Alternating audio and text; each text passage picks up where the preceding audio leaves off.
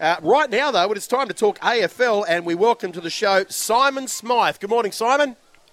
Good morning, Brownie. Good morning, Buttes. Happy Saturday to you both.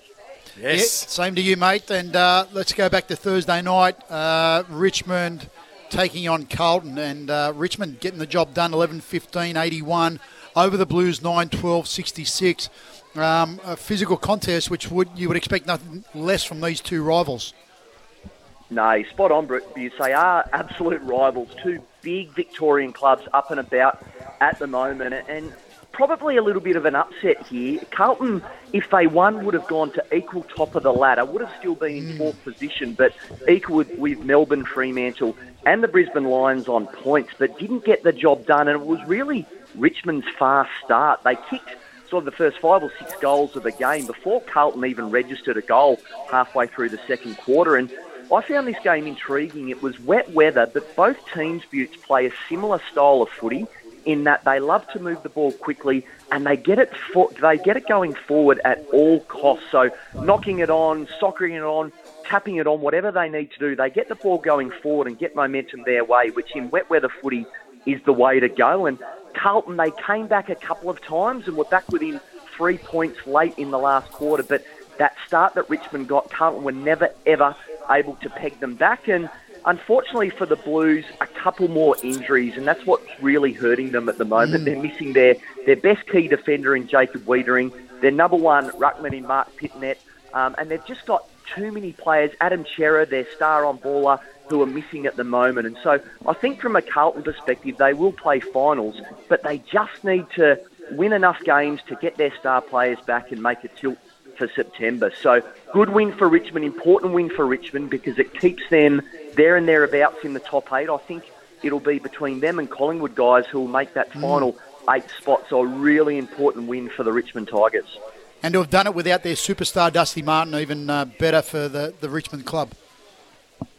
Yeah, absolutely. I looked at that and, and thought, oh, geez, Dusty's out. Uh, Carlton and Morals here to win the game. But um, no, they've just got some good depth, Richmond. They've got players coming back. Dion Prestia was a star with 33 yep. touches for the Tigers. He's, he's a super player who really, since their last premiership uh, in, in, in 2020, has been injured. So really important to get him back on the field and playing so well. Tom Lynch back up forward was instrumental in the first half, kicking three goals. So, no, they're a, they're a good team, Richmond, and, and at their best, you've still got to remember that they're a three-time premiership team in the modern era, um, and their best is as good yeah. as anyone. So, and look out finals. If the Tigers scrape in, they can certainly do some damage come September. No doubt about that. And Riewoldt uh, kicking two goals takes him to be uh, to 16th on the all-time leading goal scorers in the AFL, which is uh, a mighty effort. It certainly is, and and even though Buttes is a key forward and a full forward, he's not really, really tall. You know, he's, he's athletic, he's hmm. strongly mm. built, but he's not that absolute power forward that stands and takes pack marks. He relies on his on his leap, on his speed, on his athleticism, and his judging of the ball. So he kicks goals in many different ways, Jack, and yeah, moves up to number 16 all-time AFL VFL goal scoring table and also the third most goals ever kicked on the MCG. So, no, he's a super wow. talent. Will he go on again next year? Who knows? But um, certainly he's in reasonable form at the moment for Richmond. Well, I have no doubt Tigers supporters will be hoping that he has another year uh, with it, mate. Turning to last night's game, uh, Essendon, who were sitting in 16th spot, a uh, bit of an upset over the Saints, uh, 15 17 107 to 11 6 72. Uh, it's put a bit of a dampener or uh, certainly um, had an impact on the Saints and their top four ambitions. Well, comfortable victory, wasn't it? Yeah. Yeah, real big upset here. And, and Essendon have been under pressure all season from the media and, and internally as well because they did make the finals last season and have only, prior to last night, only won two games. So their club's going through a review of the football department at the moment, which always speaks of uh, you know dire straits when the club's going through a review. Who will last that review? But mm. but no, they were they were fantastic last night. And once again, it was the attitude that they brought at the start of the game. And I think St Kilda did come back a bit like Carlton, came back through the night. But I think this game was won and lost above the shoulders, guys. Where you know the attitude of Essendon was was positive. They were up and about. They were ready for the contest. And St Kilda may have been a little bit complacent um, and, you know, not taken Essendon as seriously as what they should have. And St Kilda are coming off two losses now after losing to Brisbane up there last Saturday night. So, yes, they're still in the eight, and yes, they will most likely still play finals. But as you said, Butts, their top four aspirations have taken a big hit now because those top three or four teams are moving a couple of games clear now, and you need to beat the teams that are below you on the ladder, and especially right down the bottom. And, and Essendon should have been an easy kill for St Kilda, especially with the talent that St Kilda have got on their list. But once again, the attitude and the positivity of the young Essendon players, I think, got them across the line. Okay. Mate, uh, games to come. Swanee sitting seventh on the ladder at the moment, v Port Adelaide. How is this one going to play out, Simon? It's always tough, Brownie, to go over to the Adelaide Oval and win. Um, even though Port haven't had the best season, they're still uh, prelim finalists from last season. But I think the big issue here for Port is a couple of their absolute stars are out. So Travis Boak, who's their inspirational captain and midfielder, he's out with health and safety protocols. Um, and Robbie Gray, who's an All-Australian forward, he's out as well with a with a knee injury. So that really takes the winning edge away from Port Adelaide. And, and I think the Swans, with Buddy Franklin back um, and coming off the bye, nice and fresh, they should win it. And, and once again, we just spoke about St Kilda's inability to knock off a team below them on the ladder. The Swans, if they want to maintain reach with, with the top four, then they need to beat Port Adelaide Brownie. So I'm tipping the Swans to win, but should be a good game to watch this afternoon. Yeah, and an important one for the Swans to uh, maintain themselves in that top eight. Um, very important for them. Uh, Smiley, we saw during the week the Hall of Fame inductees. Eight players were inducted into the Hall of Fame, and it's always uh, one of those things which is carries with it a, a lot of a huge amount of honour uh, and respect. But uh, I'll go through a couple of them. Uh, Matthew Pavlich from the Dockers, Bill Dempsey. Uh, Mike Fitzpatrick, but uh, two that I really want to focus on. Uh, one of them is Brent Harvey. I know you're a Kangaroos man. he's got the record uh, for the most amount of games in the AFL slash VFL with 432 career games. Uh, a small man in stature, but certainly a mighty player. Oh, absolutely, and it's it's a funny one. Dennis Pagan, who was Butts' inaugural coach at North Melbourne, famously said to the recruiting staff, "I wanted you to recruit me a footballer, not a jockey." When Brent Harvey came to the club at the end of 1995, and, and nicknamed Boomer because as a kid he just sort of popped up everywhere. And, yep. you know, Brent Harvey, whilst he didn't have size, he had pace and he had skill and he had hunger and determination. And that's what he always knew would get him across the line and make him an elite AFL player. And as you said, mate, 432 games, that will never be surpassed. You know, it's it's sensational. And looking at him now, he's 44 years of age. He's actually the runner for the Kangaroos. Uh, he could still play. He is as fit as anyone on the Kangaroos list at the moment. He's an absolute superstar. 432 games, 512 goals, five best and fairest for North Melbourne, which is a club record. And when you look at the likes of people like Ross Glendinning and Keith Greig and Malcolm Blight and Wayne Carey. Wayne Brent Carey, yeah. sits at the top with five with five yeah. best and fairest. You know, all Australians, um, and it was just his pace. You know, watching him, you know, in the forward line, in the midfield, he just he, he bought players, he'd bounce, he'd go around them. He was just so agile, so skillful, um, and a remarkable player. And, and it just shows, I guess, that in the game of Australian rules football, size doesn't matter. It's skill, it's heart, it's determination, um, and, and all those types of things can make a, an elite player and a very well deserved Hall of Famer. The first year that Brent Harvey was eligible to be a Hall of Famer, he's inducted straight away. So I think that Brilliant. speaks volumes of the player that he was. Yeah, and Simon, we touched on Brent Harvey before the break, but uh, Nicky Winmar, another one of the inductees into the Hall of Fame, majestic half forward. Uh, or wingman who was capable of winning games with his pace and exquisite ball skills. Two-time All-Australian, certainly was uh, and selected in the AFL Indigenous Team of the Century uh, with over 230 games for the Saints. He was certainly uh, worthy of uh, induction into this Hall of Fame.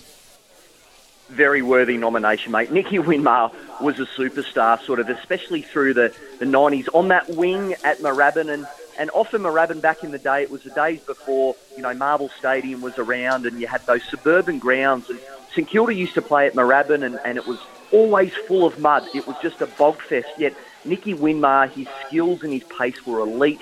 He was so clean. He'd run down that wing at Moorabbin and bounce the ball. And and I think the probably the, the biggest accolade you could get from um, for, for, for Nicky Winmar was how Tony Lockett, the great plugger, spoke about him um, in the Hall of Fame speech introduction, just saying that, you know, every time Nicky got the ball, Plugger would lead knowing that, that Nicky would, would hit him on the chest uh, with a beautiful laced out drop punt. So, absolutely exquisite player and high marking player as well. I remember watching him take some real speckies, but it wasn't only the stuff that he did, I guess, from a footballing sense, but he was the one as well who really brought uh, racism to the forefront of yes. Australian rules football, where he famously in 1993, after getting um, racially slurred by a Collingwood player at Victoria Park, pulled up his Saints jersey and pointed to the colour of his skin in front of the crowd, and that was what sparked the AFL to really kick into gear and come up with a, an anti-racism policy,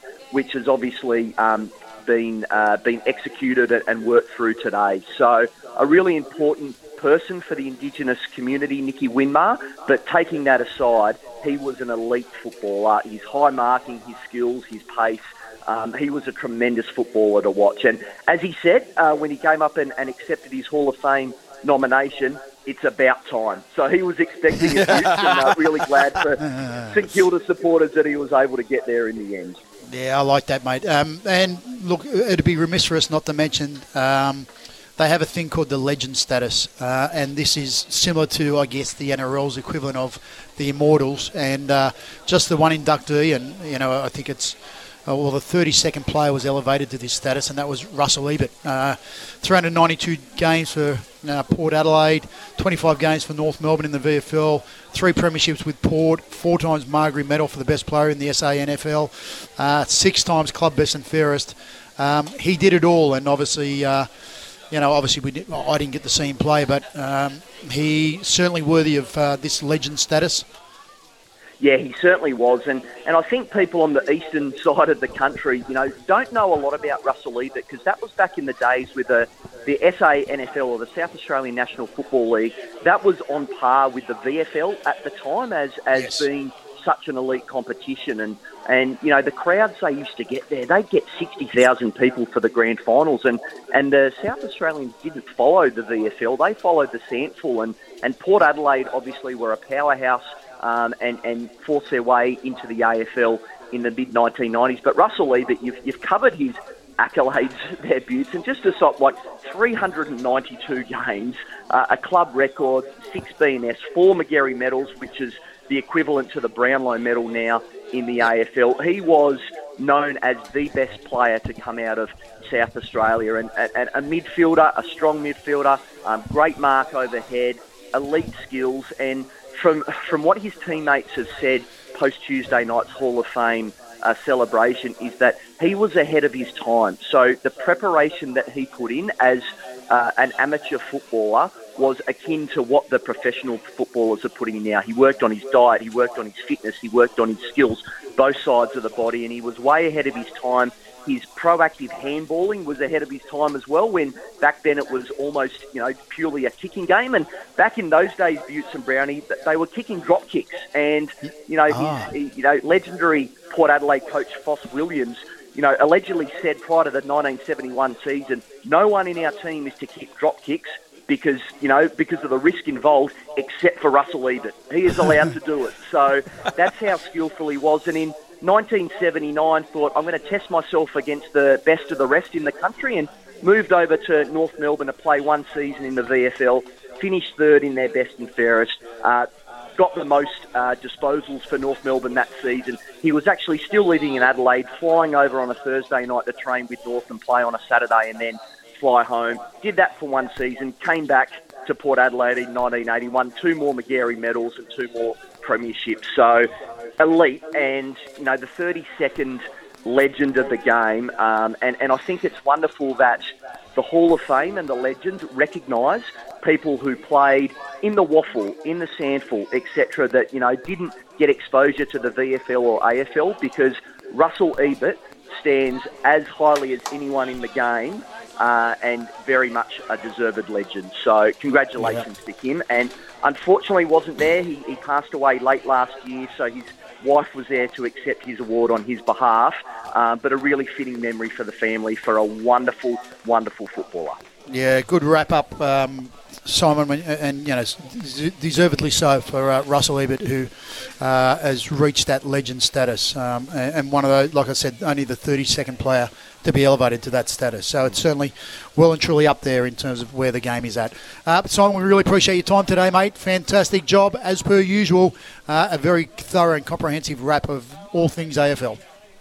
Thanks, guys. You have a great weekend.